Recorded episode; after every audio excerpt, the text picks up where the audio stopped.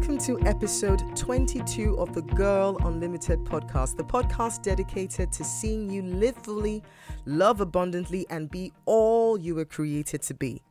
I'm so glad you're here today because, boy, I have an amazing show in store for you today in the person of an amazing guest. When you talk about women who are absolutely killing it in their field, look no further than my guest in today's show, Tamara Bubble. Tamara is a rapper, a singer, a songwriter, a producer, and now a self published author with her debut release From Sync to Superstar, which we talk a lot about in today's episode. She has well over a hundred commercial releases, including four album projects, two EPs, and her music has landed some major licensing wins with notable clients like Disney and Paramount and Universal Pictures, Netflix, BET, National Geographic, Samsung, Facebook, TikTok, and that's just naming a few. She's opened for major acts like Lil Mo, Joell Ortiz, Cassidy, to name a few, and she's performed in festivals like South by Southwest, A3C Hip Hop Festival, iMusic Festival, and even the Apollo Theatre.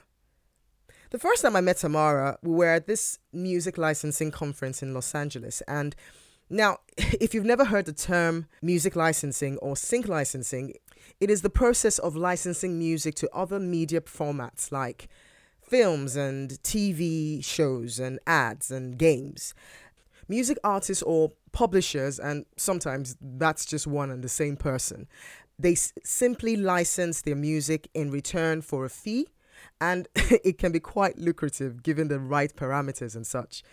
Now, back to this music licensing conference. We had this listening session where the host plays a few tracks and uh, maybe a couple of minutes into the track, and the panel, which was consisting of music supervisors. Now, music supervisors are the ones who are responsible for taking the music and placing it into these media formats I mentioned earlier. And we had this panel of music supervisors, and they were meant to give their feedback. Now, most of the tracks played in this session were really, really, really good. I mean, I remember feeling just a little bit intimidated hearing the level of talent coming out from those auditorium speakers. But one track literally floored us all in the room. I mean, yeah, it was a unanimous reaction. And it was by this woman, Tamara Bubble. And as expected, the feedback received was way beyond positive. Not surprising, people flocked around her like bees to honey after the event, myself included. And on meeting her, a, few things stood out to me. One, she was extremely down to earth. Two, she literally oozed self belief. And I suspect this is her secret weapon, if you ask me. And then she was extremely generous, especially with her knowledge. And that tends to stand out in a room full of potential competitors, as you would imagine. Anyways, we connected on Facebook afterwards, and I've followed her ever since and watched her grow from strength to strength. Then, as though that wasn't enough, she goes and writes a book. and you guys know how much I love a good book, whether it is fiction or non-fiction. And this book is so aptly titled Sync to Superstar, which means if you ever wanted to know a bit more about music licensing, then this is probably the first place to start. And this is probably the first episode to start from as well. But this episode covers so much more than music licensing. We delve into the story of her life before she found sync and even music, and some of the challenges she's experienced along the way, which has made her this incredible force, fully committed to her craft. I truly believe there's so much we can glean from this woman who has this incredible work ethic, who, though has had her fair share of challenges, has found a way to turn her lemons into the best tasting lemonade you could ever have. Now, don't forget to share this episode with a friend or two and consider rating or leaving a review if you're listening on iTunes. My name is T. Ari, and you're listening to the Girl Unlimited podcast.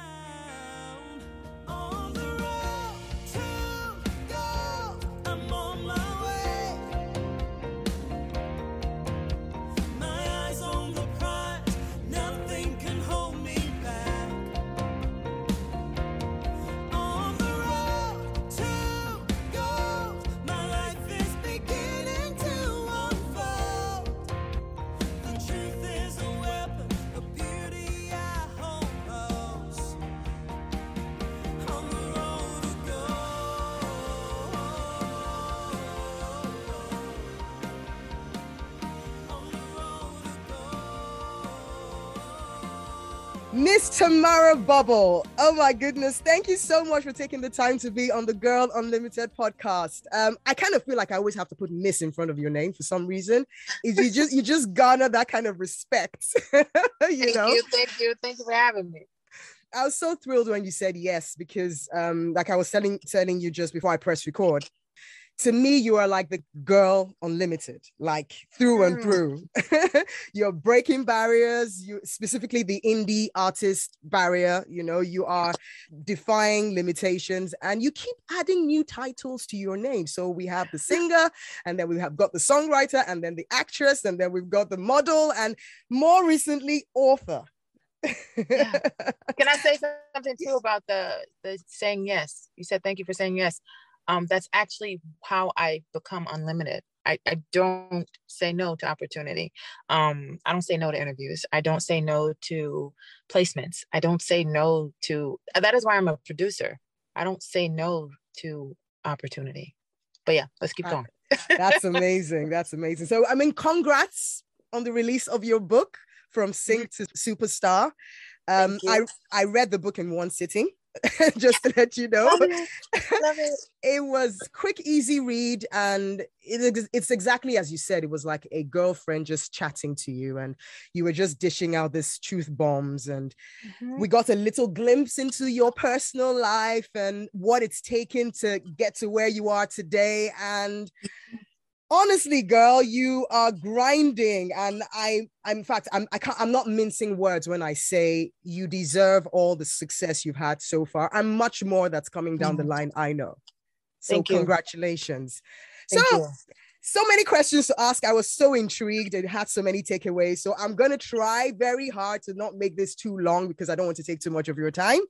Um, so, uh, but I always like to start from the beginning. Yeah. I know you shed a little light on your early years, you know, in the book, um, but what was it really like growing up for you? And what, uh, give us a little insight on what little Tamara was like. And is, was there any indication that you will be doing what you're doing now? Uh, so there was absolutely no indication that I would be doing music. I never, ever, ever, ever, like it is the last career that I ever thought I would be doing. Growing up was crowded. I have a football team of siblings. Oh, Uh, yeah, I have a huge family.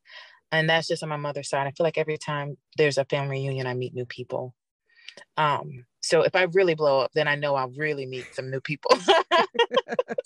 because that already happens now. Um, but I, I I learned to share and I learned to work with people growing up because there was a lot of us. And I did entertainment. It was just fun around the house. I remember being annoying around the house. I remember just dancing and just like sometimes music didn't even have to be playing. I was just moving around doing stupid stuff. And it was probably very annoying to my family, but it was entertaining for me. But that was all that it was the singing I did in church, that was for God. That wasn't for me. All of it was just not for me. It was either just like for fun or for some some other purpose. Um, music fell in my lap out of nowhere, and it took over my life. Like, and and I can't shake it. It doesn't matter how many years go by, how many months go by, how many songs I create. I still love it like I just found it. that Um, but yeah, that was growing up. That is amazing. I mean, it wasn't until I read your book that I actually knew that you sang in church, and that we have in common because I still sing in church uh, right now, um, and I could identify with you know what you were talking about. You know, the um, you know getting the performance chops from you know singing to a small audience and. oh god! you know, yes. popping rehearsals and epic fill Sundays. I was like, yes, Yes. this girl is speaking Yes. my language. So, how in the world did you tr- transition from Mhm. that singing in church to being a rapper? Why did you transition? Um, I don't even know if it was a transition.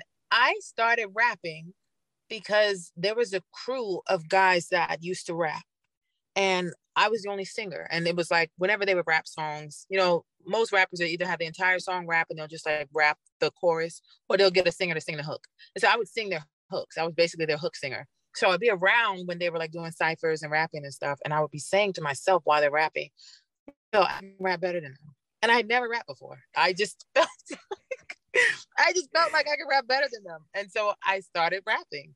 Um, but by that time I had already found music and I was singing, but um as far as professionally.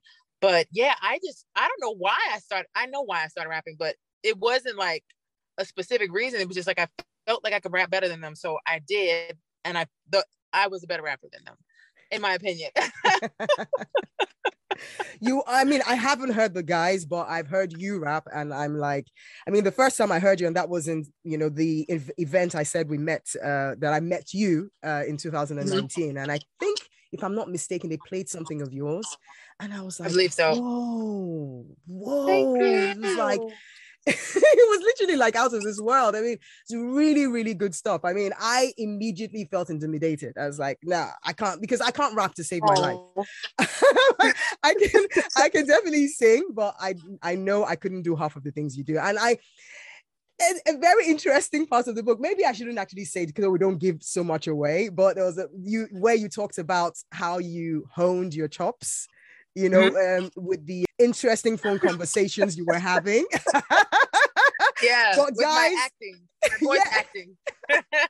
but I, We'll leave it I, I guys, you need to pick up the book and obviously listen to you know read what I am talking about. But that's that's for you to pick up the book so you can see what it was. It was it's you interesting would be that surprised, like what what kind of transferable skills you can get from certain jobs. I was really surprised by it too.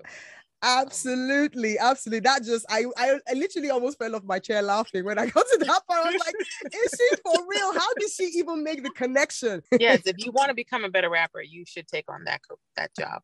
And uh, I go into detail in the book. in the book absolutely well let's talk about purpose for for a minute it was beautiful to see you talk about it because it's something that i that lights me up every time i talk about i think about it every time i talk about it because i feel like everyone is here for a reason. I feel like you know we're we're not we're not on earth at this time at this moment in time by mistake.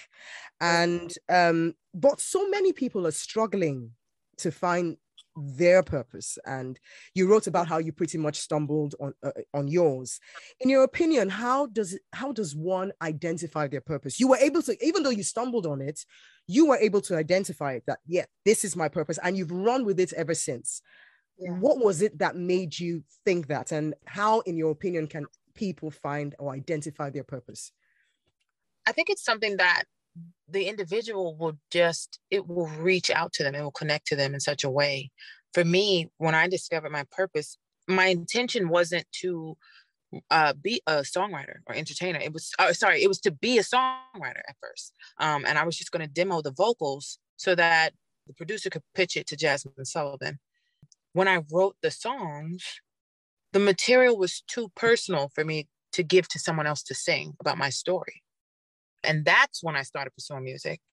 And when I started pursuing music, I knew it was just something within me that knew this is what I am supposed to do. This is what I'm this is what I was created for. Like, even though I'm maybe good at accounting or good at whatever job it is that I do, um, because I've always been like, even whether it was customer service, bartending, I could always just pass whatever exam or whatever. I was always able to do that but it wasn't something that just grabbed me and that I wanted to devote my time and energy, like all of my free time and energy to, like music was. That that was the only thing that I could literally work on it, get no sleep, and still be as energized, still be as excited, and still be willing to work for it. And I'm still like that this to this day with it. I it doesn't it doesn't bore me. It doesn't that's how I know it's my purpose. And and it's helping others. Like when you put out a song and, and someone when I, I remember I performed one time and they brought somebody up to me that was crying. I didn't know what to say to her, but I was like, yeah, this this is what I'm supposed to do. I'm supposed to touch people with the music. I'm supposed to that is what I that is the gift that I can give them. My story, my my delivery, my music. And uh, just over time, it I just kept getting a reconfirmation. And I think that maybe is how you'll know. Maybe sometimes you pick up things and it may be just a hobby, just maybe something that you enjoyed for that moment. And now it's kind of not as much for you. Um, but I think your purpose too, you'll you'll realize that it's yours because it allows you to help people. And it's also self-fulfilling for you. But music is all of that for me. And I just never get tired of it. I don't know why I don't get tired of it. Like all these songs, I should be tired of it. I, I wrote a song today. Like just I love it. I love it. That's amazing. um, what you said is absolutely true. I did share in one of the episodes, one of the early episodes of this podcast, where I said, you know, your purpose, you know, in terms of identifying your purpose, it will always have something to do with people. It would always have Mhm. because that's the reason God gave it to you because his heart Mhm. is people. So it will always Mm-hmm. have some, in some way or the other, it will always consist of um, serving people, you know, and um, Yeah. that's exactly what you said. Okay, so I'm just wondering. I mean, you you are this ball of energy and you seem very driven. You talked, you just you briefly just touched on your other life as an accountant. And you you Yes. talk a lot about it in the book. So give us a little insight on what life was like uh, as an accountant. And initially, I'm guessing you were juggling both music and accountancy, and then now you're full time. I'm I'm full time music now. Uh, as of music. July 2020. Wow. Um, so initially it was just accounting before I found music. I was perfectly fine. Like that's what I talk about in the book too. Like before I found music, I was good. I was gonna die an accountant. Like I was gonna make partner. I was gonna make my millions. I was gonna be fine. I did not have a problem. Like I took one class in high school and it was like, oh yeah, everybody needs this person to do their taxes. Everybody's gonna need an auditor. So I'm gonna be all forever employable. I'm this is what I'm doing. I'm good with numbers. I'm good with, you know, so it was just easy. Like, and I was good at it. So it just made sense. Mm. And I didn't struggle. It was just until I found music that I started to hate it out of nowhere. It was like I was fine going to work. Like I worked very long hours in accounting. yeah. Um, I got a whole lot of free lunches and dinners, a whole lot of free travel. Like it was, I was fine, and I got paid well.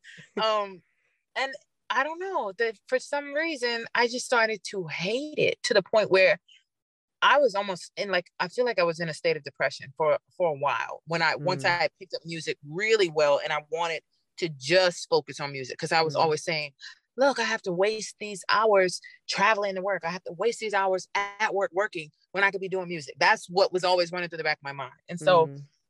to kind of cope with it, I said, okay, well, if I have to work, I'll just make it look like I'm working. I'll make sure I get my work done earlier and I won't tell them because, you know, I'm good at it. So I'll get it done quicker. And I won't be like, oh, I'm done. So you can give me some more. Whatever's that deadline, I'm coming in like two seconds before. and um, until then, I'm going to work on music. And so that's what helped me get through it. That's what helped me not quit so much because I, I was quitting. Um, even though I was doing so well at it, I just wanted sometimes I just I couldn't stay. I wanted to be able to full time focus on music, but I would have to go back. I I tell why in the book, but um, yeah, I it was rough. It was really rough trying to cope. I was taking some very long lunches to get through hmm. it, but I would still get my stuff done. And so even though they knew that I was like not working all the time, it was it had to have been obvious I was missing so much, but the hmm. work was getting done. And so that's one of the things that I loved about the the companies that I worked for. They they weren't on my back, I- or I really would have quit. They just as long as I got the work done, I could like break the little dress codes and I could break the little whatever rules and I take these long lunches and the work would still get done. So everybody wins. oh gosh. So obviously reading the book and the little that i know about you now i i just kept scratching my head. I was like does, does this girl have a weakness? Is there anything that you know if not checked will rock the boat? Do you ever drop the ball? Just out of interest. Uh, I don't know, a weakness. I'm, I'm trying to think. Because I used to like prepare for that. Because you know in interviews like I would put so much interviews it and I'd have yeah they want to know what's your weakness. And I used to say, what did I tell them? I had a good juicy answer. It always made me look good. Like, oh man, I'm mad. I don't I haven't had an interview in so long. Now I don't can't want that one. I want the real one. I want. I don't want the one that makes you look. You know. I know the. I know the interview one. The interview one that you know it is actually a strength, but it's kind of like a weakness. You know the one Right, that you, Right. you're like, oh, that I'm. hard, I'm a right? perfectionist, but obviously that just basically means that you're thorough. Really, I that's what you're trying to say. You know, not those ones. weakness, weakness, weakness. What can I do? Man, anything I put my mind to, I can do it. So I don't know. I'm Mm. I, I'll discover it when I just oh, I can't engineer. So I I'm not good at mixing. That is the one thing that I outsource. Um yeah, that's the only thing that I outsource, the engineering. the whoever you know mixing mastering my my records but i was also told too that you're not supposed to do that anyway because Absolutely. close to it so maybe i'm good at it i'm just following the rules of not mixing my own but we'll use that as a weakness for now okay, all right. Well, we'll take that. We'll take that. no, I, I cook i sew i dance i, I can do i can do that is what we're talking about i can do i can do it all Yeah, no, and there are some people I have met some people that that are like that. I see it like something from scripture, from the Bible, the parable of the um the talent the talents. Yeah, so you have the Yeah. one that has five, and the one that has two, and the one that has one. So I think somehow God kind of apportions.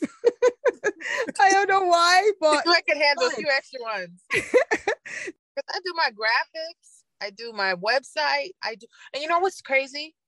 I've had to do because when I would hire people to do it, they wouldn't do it right, and I would lose money. I would waste time. I would be a lot. There would be a lot of back and forth, and it got to where let me see if I can do it. And then when I did it, and I thought it Mm. was like, oh, is that a pretty decent quality? Let me keep doing it because I'm gonna get. I'm only gonna get better. Um, and that's why I've been doing so much. That's why I've been so DIY, not because I wanted to be, because I would definitely outsource stuff if Mm, I just had somebody on standby to make these Mm, graphics, do this, do this, do mm, this, mm. but they wouldn't do it right. And they, or I would get scammed, like a like something on online. You think it's like a real graphic designer, and you go get your little cartoon scam going. you talk a lot about getting scammed yeah. you know, in the in the book and that really that's what that was why i said what i said in the beginning that's i mean you've been through the ringer you know but Yeah. you know you see you somehow might which is why i'm saying you deserve all the success you had I, I i can identify with you know being very diy because when i started in music and obviously i'm nowhere near or doing half as much as you are um but and my my reason was the fact that I didn't have the money, so Okay. I couldn't even outsource even if I wanted to. So I had to learn a lot of those things. So the graphic designing and the uh, website and the you know and you know as long because I know you also talk about perfection in the book. As long as it's not you're not trying to you're not craving perfection, which does not exist, obviously. And I know you talk a little bit about that as well, isn't it? Oh yeah. So that it doesn't exist. Um, it perfection only exists in your mind, but the thing is, no one thinks like you. No one finds what you find perfect to be their equal uh, representation of perfection. So Mm. you're never, even when you get it to what you feel is perfect, people will still have a problem with it. So there, there's always going to be a discord. There's always going to be a disconnect. Um, and when you, when you, as an artist, I think artists should focus on being an artist and not in the sense of creating music as an artist, in the sense of being a painter, being a Mm. sculptor. Like when those artists create, they make what they make and they Mm. finish and it's done. It is over with. So I, I don't understand why musical artists feel like just because they can go back and record something over or switch this word out or swap this word out that they should. You know how many songs I've the song is out commercially released and I a new better lyric comes to me. I'm not changing it. It's done. And that's where I think artists should get. That that I think that's where artists should be thinking in terms of the type of artist that they are. When like when a painter finishes, they put their art, they sign it, they put it in the museum. They're not swiping another stroke. Mhm. They're not adding another color. They're not taking feedback. It Mm. is its art. If there's an imperfection in it, so be it. Mm. It's their that's their creative work. Absolutely. Oh, That, that's yeah. that speaks volumes, and uh, that holds so many people back, especially women. Mhm. Um, you know, we just you, you keep going because you're like it's not. But I get, I, I if I'm not mistaken, statistics actually show that men tend to. It's just like in job interviews, I hear that um, men meeting just sixty percent of the requirements, they will apply for Mm. that job. But women wait wait until they have they're hundred percent qualified before they will go and apply for a role. And I just Right. found that really crazy because That's it is scary.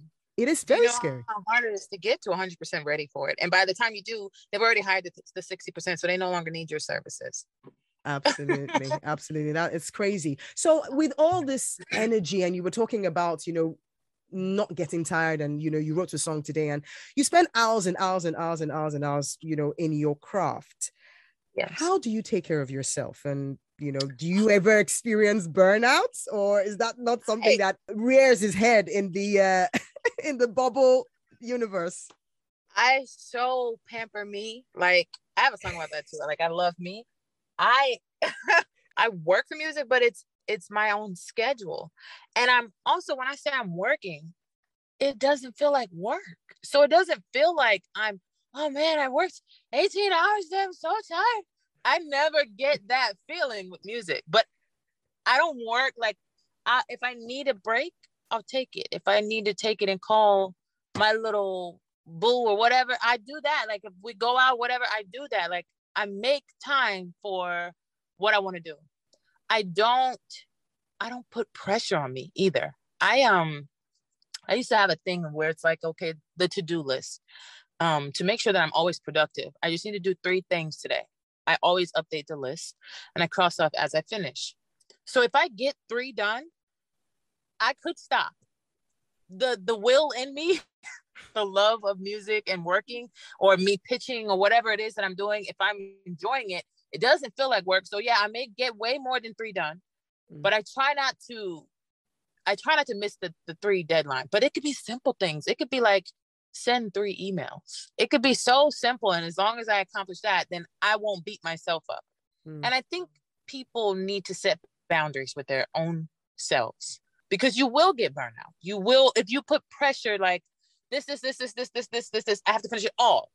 Mm, You're gonna get burned out. mm. I did write 300 songs in a week. Like you're gonna get burned out. You're not gonna enjoy it. And I enjoy it because it's just ongoing process and and I get to make my own schedule. So I may be doing some of this stuff. It might be 2 a.m. It might be 12 noon. It might Mhm. be a Saturday. I can do it whenever I want. Like that is the beauty of it. And then I don't know. I just it doesn't feel like work. So I don't even know where to feel like I'm working. I am playing. I am having fun for a living. Um and getting paid to do it. And and that is insane to me. Oh Um, gosh, I, I had a guest on the on the on the podcast that called it plurking. So she says. she says it's Oh, not man. work, it's play, but it's it's work, Yes. but it's play as well. So it's Yes. plurking. And I I loved it. I loved it. So you know, um, I read the statement in your book, right? I'm just going to read it verbatim because I, I put it down. I, it said, Okay. I remember accepting with a jolt of truth that labels are needed and finally understood why even successful indies go Mindy. Yeah. You probably need to explain what Mindy is to people because they probably don't understand that. So, uh, so successful indies go Mindy or publicly take deals from majors. So I, I took that statement. I mean, guys, obviously, I'm seg- I'm segueing a little bit because um, I thought this was a very important, especially if you're a, an, an indie artist and you're listening to the podcast. Obviously, I know you know not just musicians listen, but this is really important because it's something I've been saying. When I read that statement, I literally screamed hallelujah because I was like, this has been my stance for the longest of times. I'm like, Yeah. I understand that labels are whatever people call them, but there's a reason you you talk a lot, a lot about it. So I'm just going to leave you to s- shed more light on what, what you meant by that. Okay, so first we'll talk about the Mindy artist. So indie artist is of course us, you know, you're not signed to a major label, not signed to a major publisher. You're basically self-funding your music career. Mindies are pretend indie artists. They are major indie artists. They are signed to major label deals, but publicly they don't announce it. Um, you know, because most artists like the bragging rights. Oh, I'm signed to Interscope. They yell it from the rooftop. Oh, I'm signed to Def Jam. I'm signed to Universal. I'm signed to whatever. Um, but Mindy artists, they were told not to speak about it. The public already thinks that they're indie, but now there's a machine behind them promoting them. So it looks like, oh my God, this indie artist is crushing it on their own when really they're signed to a major label. And the benefit of that is that the public thinks they're supporting an indie artist, so they'll get behind them even more. Mm. And the major label is putting money behind them too. So it's almost like a extra notch for them to pop. So the labels are needed because when you are an indie artist, the title sounds so glamorous. Like, oh, I don't need no label. It's like when an independent woman says, I don't need no man. But then when she's it's all cute until she's lonely. so when you're an indie artist and oh, I don't need no label, it's cool until you need a marketing budget. it's cool until you need somebody to email and get your music at the radio station. It's mm-hmm. cool until you need somebody to email these journalists and these bloggers and get your stuff out on the blogs platforms. It's cool until you need a connection at Spotify so you can get playlisted. Then you realize, oh, indie means I got to do that on my own. oh, okay. Indie means I am my label. Okay, I don't have money. Oh, okay. I can't Hmm. move like a label. Oh, okay. This is a problem. Oh, okay. This is why I'm not moving in my career. And then when all of that reality, and not even just that part, like, oh, I need the money for everything. Like, even if I had the money, now I need the actual competent team to Mm, like if I got the money and I get the wrong people, it's gonna get squandered. It's gonna Mhm. get. I'm gonna feel like I'm, I've been scammed. mhm. It's just gonna not be an effective rollout. I'm not gonna gain fans from it. So all those things come into play, and and this is why um artists do sign deals. Like they don't want to deal with the business. They don't want to have to find the graphic artist at two in the morning to get their single ready to release tomorrow Mm, they don't want to have to do the admin and register their PRO, their song, their 900th song on BMI. They don't want to do that. Yeah. they just want to get the check from it. mm, And so they are willing to give up literally all of the profit. like, yeah. You know, label deals are so bad. Like, let's just say that they Mm. they're needed, Mhm. but it costs a lot. yeah, yeah. So like you're gonna give up whew, all of your profit to just focus on music. Where if you focus on sync, Mm, if you just focus on sync, you can fund yourself like a label. You can Mhm. move like a label. You can keep all of the profit, and you don't even need to spend it on promo and marketing. You can take your money and go buy your yacht. And that is what I cover in the book. speaking about how much you know detail you give and you did talk about how you came about writing the book or maybe tell tell our listeners how why did you decide to write a book as Yes. opposed to a course or the other options decided to write a book why it was definitely a time constraint. The book was the best way for me to reach a wide mass of people. And at the time, like there was my uh like DMs, emails were like flooded. Like everybody was sending music and asking questions about sync and can you rep Mm. this and can you do this? And I couldn't get back to them. And I wanted to help. Like that's how I know music is my purpose because I Mm. want to help strangers Mm, that that need help because I know at one point that was me. wow. Uh, and so I said, okay, I have to share what I know. That's how I'll I won't have to answer questions. And when I spill out everything that I know, now it's just read the book and you've had my brain for now. Go ahead and take my Mm. brain. So I, I Mm. wrote that book in like two weeks. Mm. It did not take long at all. Actually, it probably was like one week. And I like to tell this because I my plan was to write one chapter a day. That was the remember I said I don't put too much pressure on myself, right? So I'm just one chapter a day. I'll do that. I, I made the layout of like what I would cover, and the AC on my car broke. And I remember saying, "Oh, I'm not gonna drop the car off. I'm gonna stay while they fix it. That way, I will be forced to write on this book." And they took so Hmm. long. I wrote so many chapters that day that I was way ahead of my like little Oh. to dos and my little schedule, and so I chilled for a week. kind of like when I was at accounting, how I would do the work, finish, and then do what I wanted to up until the deadline. I did that and went to my two week deadline, but technically I was pretty much done with the book in the first week, um, or after that day of them fixing the AC. And uh, here we are. Interesting. See, your your um generosity precedes you. You know, I it's one thing a lot of people, if when they talk about you, is one of the things people talk, say. They- say that you are a generous person. You're generous, generous with Mhm. the information. It's it's like you truly practice abundance, guys. Just to give you a give you context now. Tamara is killing it in the sync world. I don't know if I've said that or even mentioned that. She wouldn't obviously be writing a book Mhm. about sync if she Mhm. wasn't.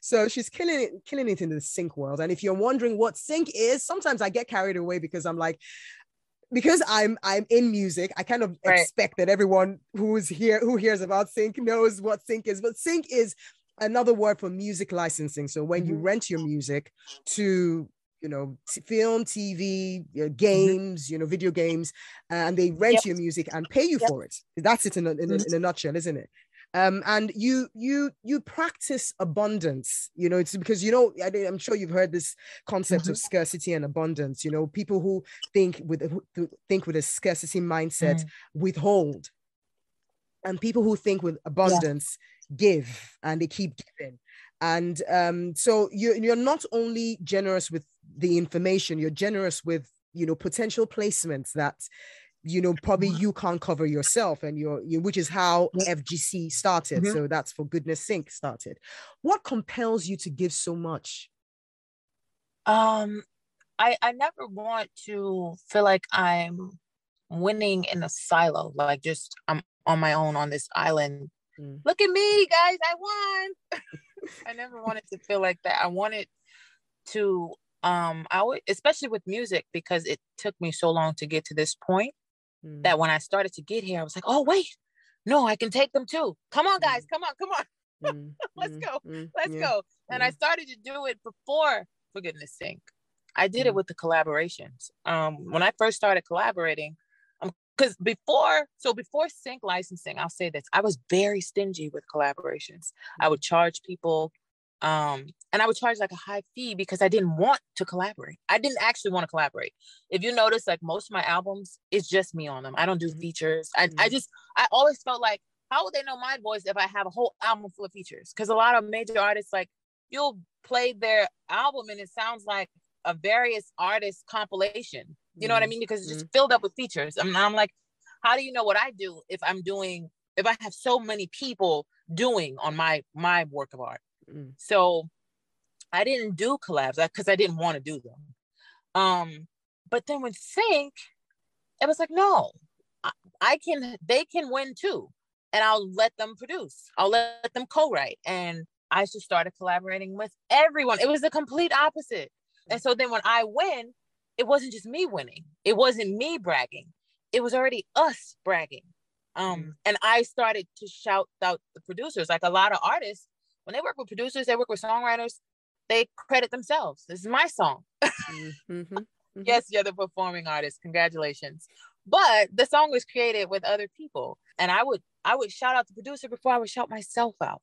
Because Mm, people are gonna already see that it's my song on Spotify. It'll say by Tamara Bubble. So I don't need to pat myself on the back with that. Mm. When we get this placement, I'm shouting out the producer because people don't know who had a hand in helping me get where I am. Mm. And I started to do that on my uh single covers. I'm designing, right? I'm doing the graphics, I'm doing everything. Mm. On the cover, I would put who produced it. Because I started to work with so many different producers, I didn't want them to assume it was coming from just one producer. I also started to work with a lot of producers because I didn't want my sound. I didn't want like one producer to define my sound. I Mm. always wanted to show I can rap on any beat. I can sing on any beat. So Mm. I, I I'm gonna work with anybody in the world.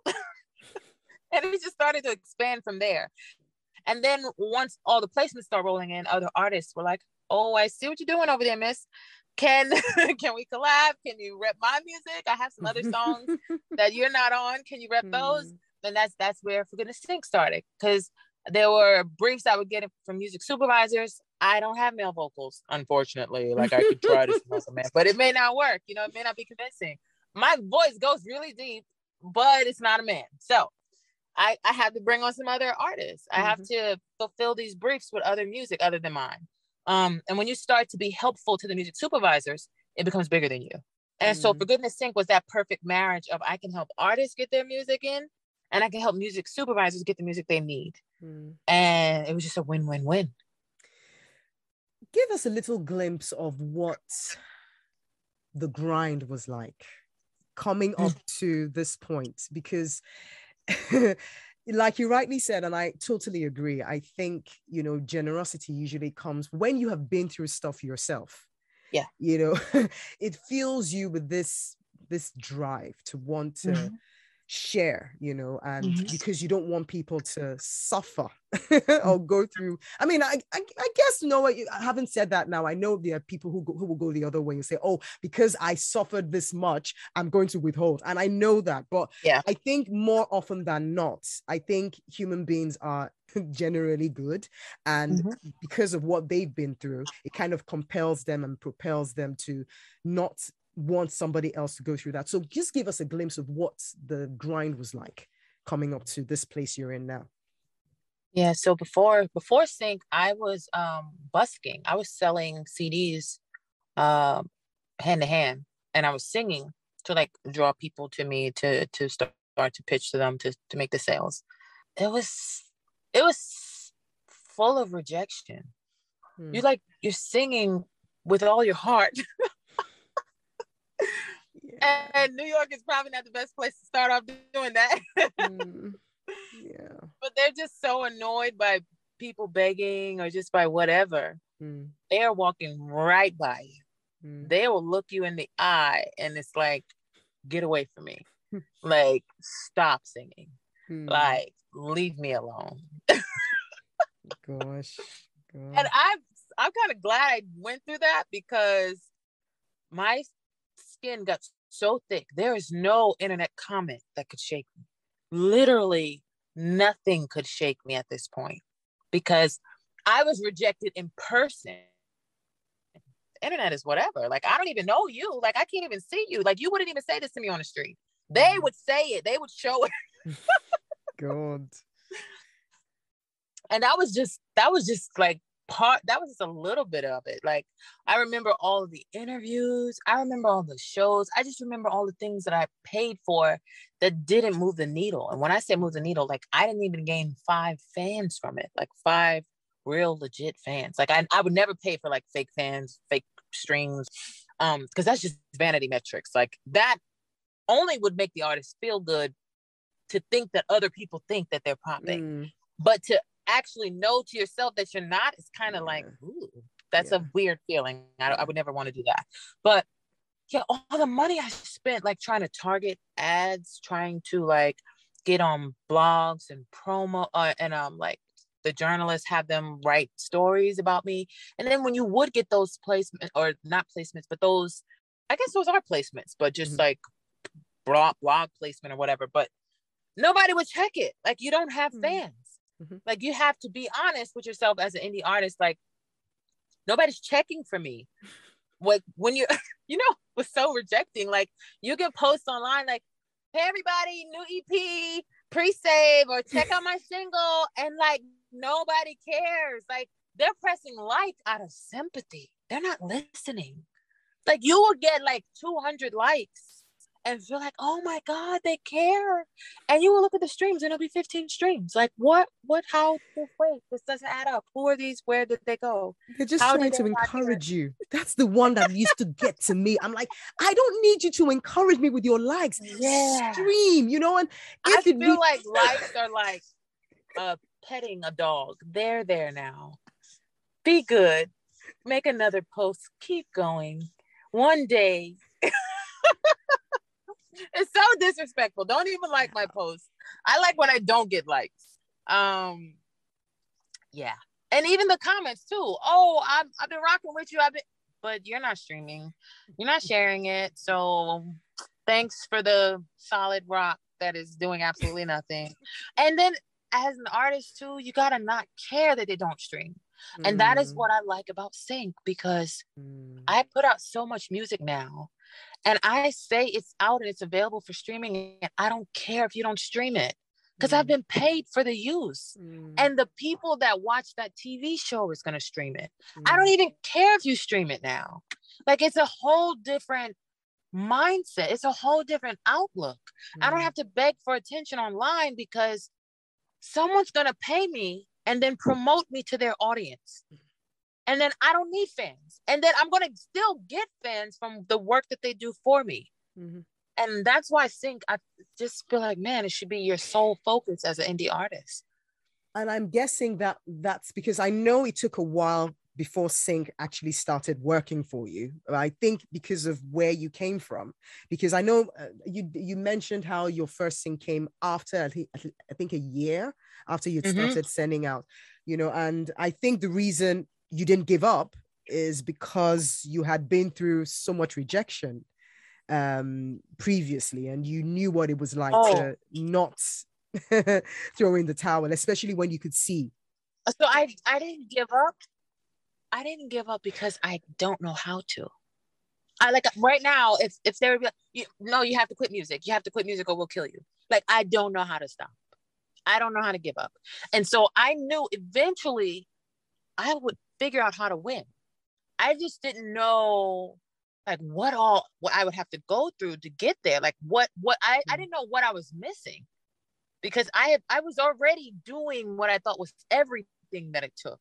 And I was still willing to do it. It wasn't like like all the interviews or like whatever live shows I did.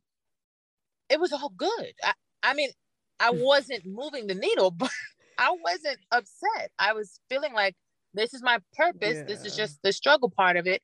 I don't know how long my struggle will be, but I already knew I would outlive the struggle. I already knew I would never quit. So eventually I was going to find my Wow. way. Um and and the that that length of struggle although it was really hard to get through, I was still prepared for it. Like say I had to do another 5 years of that. I would have did it. Say I had to do another decade of just Wow. not finding my way. Like I would still be sitting there now trying to figure out how can I make money with music? And in the meantime, I would just be doing my accounting. I would be upset, I would be unhappy, but I would Mm. be doing it. It's like like a like a marriage. Like when someone gets married, they're promising their life. Like that's what it is with a purpose. Like I'm gonna give my life to this. So doesn't matter how long it takes, because eventually I'll find it. I'll find it before I die, or if I don't, I Mm. just I don't know because I'm dead. So I didn't know that I never made. it. Oh gosh, honestly, I'm just that's what it takes to succeed, isn't it? It's literally tying yourself to the post and saying when it comes to your purpose that is obviously i don't recommend you do that to- for somebody else's purpose if you are tilling somebody else's land but if it's your purpose um i'm reading a book at the moment and it's i can't remember what it's called now the dream giver or something like that and he's talking about how many people don't ever reach the place of purpose or fulfilling their purpose because they sit on it and expect it to Mm. just come to pass. They don't actually start the journey.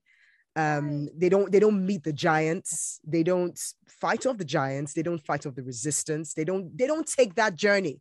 They just they probably that's if they've even identified it they probably have identified it and they just literally sit Mhm. on it and just expect that it's going to magically because it's their purpose is going to magically happen Mhm. but that's not the stand you took No, and and also people don't make it because they put pressure and they put Mm. deadlines and they say I'm gonna do this thing for Mm. two years, and if I don't pop off, or I'm gonna do this music thing for six Mm. months, I'm gonna do it for one year, and if I don't get no placements, I'm done with singing. Like, what are you talking Mm. about? there have been songs that three years later, and now oh, there's a song I got a quote request song that I made like wow definitely three or four years ago. And they're gonna use it. They're gonna use it now, and I'm gonna release it now, and it's gonna be new in 2022 because no one's ever heard it publicly. So why are we why are we putting time limits? Why are we giving ourselves deadlines when it's your purpose? So it should be something that's life fulfilling. It should be something you can do over your life, and especially with music, it's not like it's basketball where my knees gonna get bad after about five years. Like I can, as long as I can still sing, as long as my vocals don't go, as long as I can still rap, and even if I can't rap, right? yeah I can yeah. write. Like how Yeah. how why would it stop? oh gosh Why would this purpose stop? You can do this till you die. There are people, T, there are people right now that are dead and getting placements. So how dare you say it was too hard for you to do? How dare you quit when there's someone that's not even living that's moving their music? How like you have way more opportunity than them. You can speak for yourself. You can reach out to people on your behalf. They have to have someone do it for them. Oh, that is just amazing. That is just that is just mind blowing. I was listening to a podcast today, and um, the lady on the podcast, um, I can't remember her name now. She was saying that it's okay to modify the dream. So modify being you have a dream, you're pursuing your dream, and it's not Mhm. working out the way you thought it was going to work out, which is what you did when you found sync, isn't it? You you probably Mhm. started out like many of us, you know, that you want to go down the normal artist route, you know, you want to release albums and get fans, and and then you found sync and you went down that line. If you had said, no, this is how it has to be, and this is what I'm going to do. You know, it's so crazy. When I found Sync, I figured out how I could move like the original artist's dream that I had. So Mm, it wasn't like Sync limited or changed my dream. It aligned it. I figured Mm. out, oh, that's how I'll fund everything. That's where I'll get all the money from. That's why, because like accounting I got paid really well, but you need money money to to promote music. you need label money. You need like bank loan money. You need like put the house up money. And that's just for one song. So um yeah, I I found the perfect alignment. I found how I could actually do it indie, how I Mm. actually do it DIY. And and I ran with it. when I started doing music professionally was the first time I had a huge respect. Initially, before I got in, I was hearing a lot of people, you know, dissing uh, uh, major labels and all that. And I, Mhm. but getting in and seeing how much work Mhm. they were Mm. saving, even though they were taking a huge chunk, how much Mhm. work they were saving the artist. I had to, ha- I don't like them. But I had to respect them because I was like, that's the kind of money you need to be able to move the needle, like you said. That's Right. just just huge. Um, so one of the things that clearly stands out to me from the first time I met you, reading your Mhm. book, is this unshakable self-belief you have. Yeah. And I personally know a lot of women, including myself, who have struggled with self-belief. And I'm Mm. just curious, how would you recommend women deal with that or growing that? I I think that you just have to back up what you say with what you do. Um and I think you need to do more. And I think you need to say more out loud. I think a lot of people think things in their heads. And a lot of times it's limiting. The thoughts in your heads are usually negative and doubts. Mm, A lot of times when I want to accomplish something, I'll say it out loud and I'll say it around people and I'll start to pretty much announce it because now I've put, and I say don't put too much pressure on yourself, but I do put pressure on myself for those things because I want to fulfill it. I want to, if I just wake up one day and say, you know, I'm a producer, I'm going to say it in front of people and they'll be like, what? You make beats? And now they think I make beats. So I got to go make some beats because they're going to want to hear some beats. Like that that kind of pressure that kind of accountability um it's it's good to speak things out that you want to do. It's good to tell people. And i know sometimes people say oh don't share your dreams because people say oh no you can't do it. Prove them wrong. Mm, that's the whole goal. No share the dream. And when they say you can't do it prove them wrong and see the egg drip from their face as you kill it that is the goal I love it. it's it's hard. It's hard because every single person that you meet, if what you believe doesn't fit what they see for you, they'll try to dissuade you from it.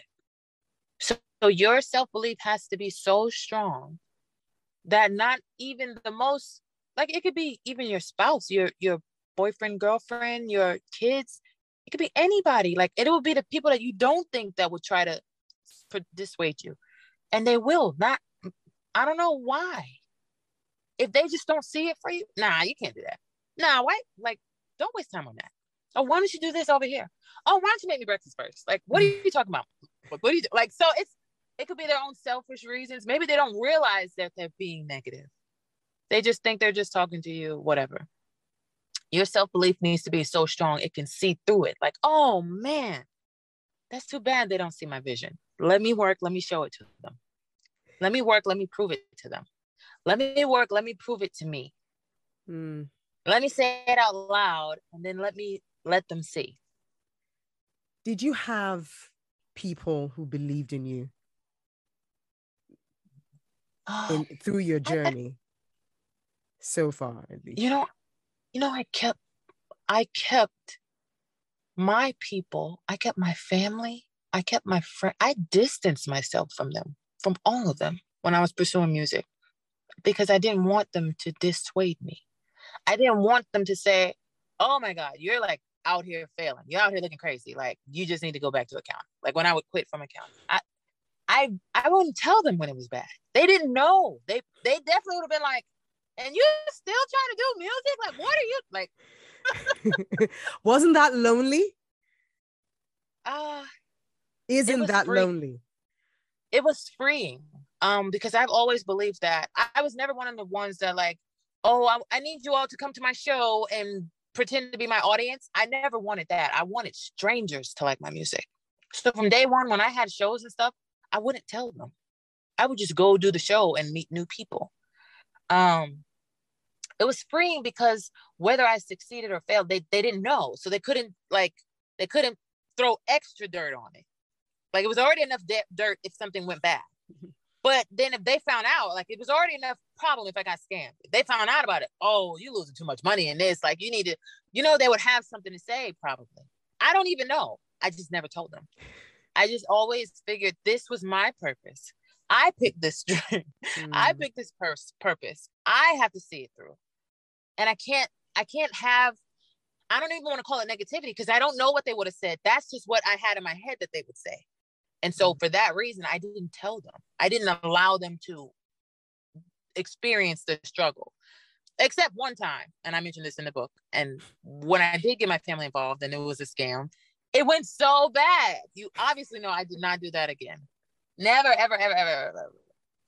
Because now, now the whole family knows. Now the whole like so that before the thing that I was feeling of of not telling them, I was right. They probably would have said something then, even when it was my own money.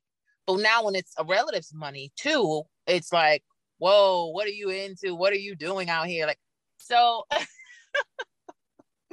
Yeah. yeah it's belief sometimes it just depends you know your people you know your family you know your friends you know your loved ones if they can handle it and if they'll be they'll be supportive cool. I guess you can tell them. But don't be surprised if they don't support. And don't be upset if they don't support.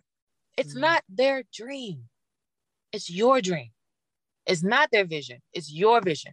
You, you see it through. You make a believer out of them even if they're the last ones to to, to come. And even, even if they're the last. Oh now they see it. I don't even have to tell them you can't miss it now. They see. And and i even had uh, I, I had a relative tell me a, while ago too like oh why don't you just you've been doing this for a long time. I i wasn't telling them what i was doing and they still felt like well i haven't heard it pop off yet. Like why don't you just stop doing this? And i didn't answer. I didn't say anything. And they they recently said they were proud of me. And it was so rewarding Mm. i didn't say anything with that too but it's still just to work long enough so that they see what i believed in Mm. and to make them a believer out of it i it, it is beyond rewarding So, if you could go back in time uh, to busking Tamara, what advice would you give her? I would tell her to read my book Mm, and I would tell her to take action. And I would tell her to create more music. And I would tell her to get off the street singing and go make some songs and go get them placed in film and TV. And these very people that are walking by ignoring you would be listening to you online and finding you online and following you online and waiting for your next release. wow. So, what's next for Miss Tamara Bubble? Um, I have so much music created already. I have so much music on the way. Um, I am literally on autopilot. At this point, I'm pitching, definitely still pitching to music supervisors, but I am at this point catching to where they are sending me, hey, we want to use this. Hey, we want-" so now these opportunities, I don't have to look for them. Now they're coming to me. Mm, And now when I don't have something to send for me, oh, I just one of my other artists that I'm I you know have on my roster. It's so it just brings opportunity to other people. But what's in store? I don't know. I, I am the, the book is from sync to superstar. I actually don't want to be a superstar, but I honestly feel like that's what's on the horizon because I can't quit. Remember I told you earlier I can't quit and I don't know how to stop. And I'm not gonna I'm not gonna shut down my flame or my light or whatever it is that I'm doing because if it's my purpose, I have to see it through. mm, I'm gonna keep going. And that means that this thing may really take off, like a song may really go. And I just have to embrace that. Even though I I really, really, really value my privacy, mm. I may lose it. So I'm coming to terms with that. I think bigger things are on the horizon. I'm gonna say. Lottery tickets, like you said in the book, hey? Yes, Yes. you keep creating them. I probably have a jackpot or two on the way. Amen to that. The book gives detail, but there's even more detail if you want it. And I think Tamara is going to let you know that now. Yes. So the the book is available ebook, paperback, hard copy, or autograph copies um, on the official website from sync to superstar.com. And then I also have advanced strategies. This is for once you've read the book.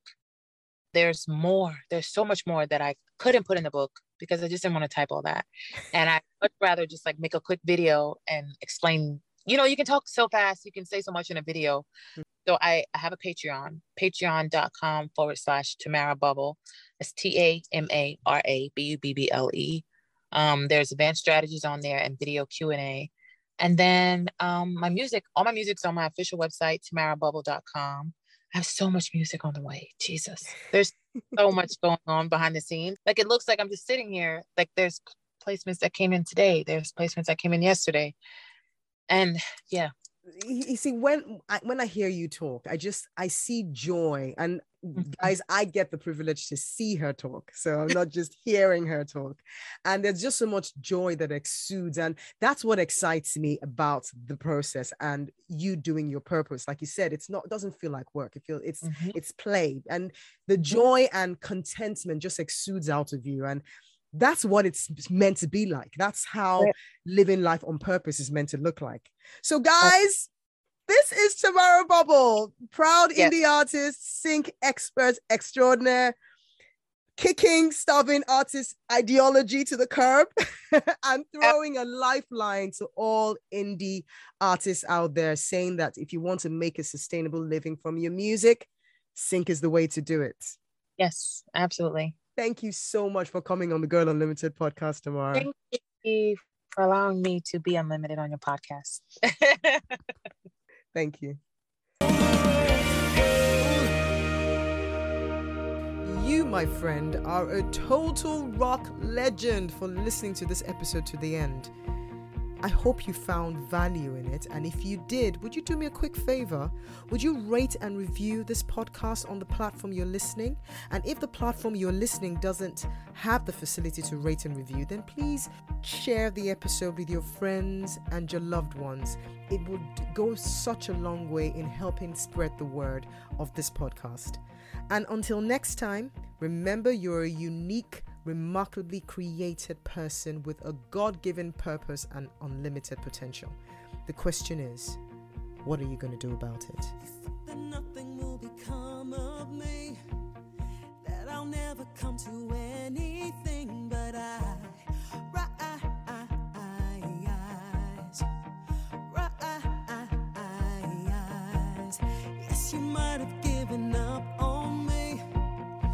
you couldn't see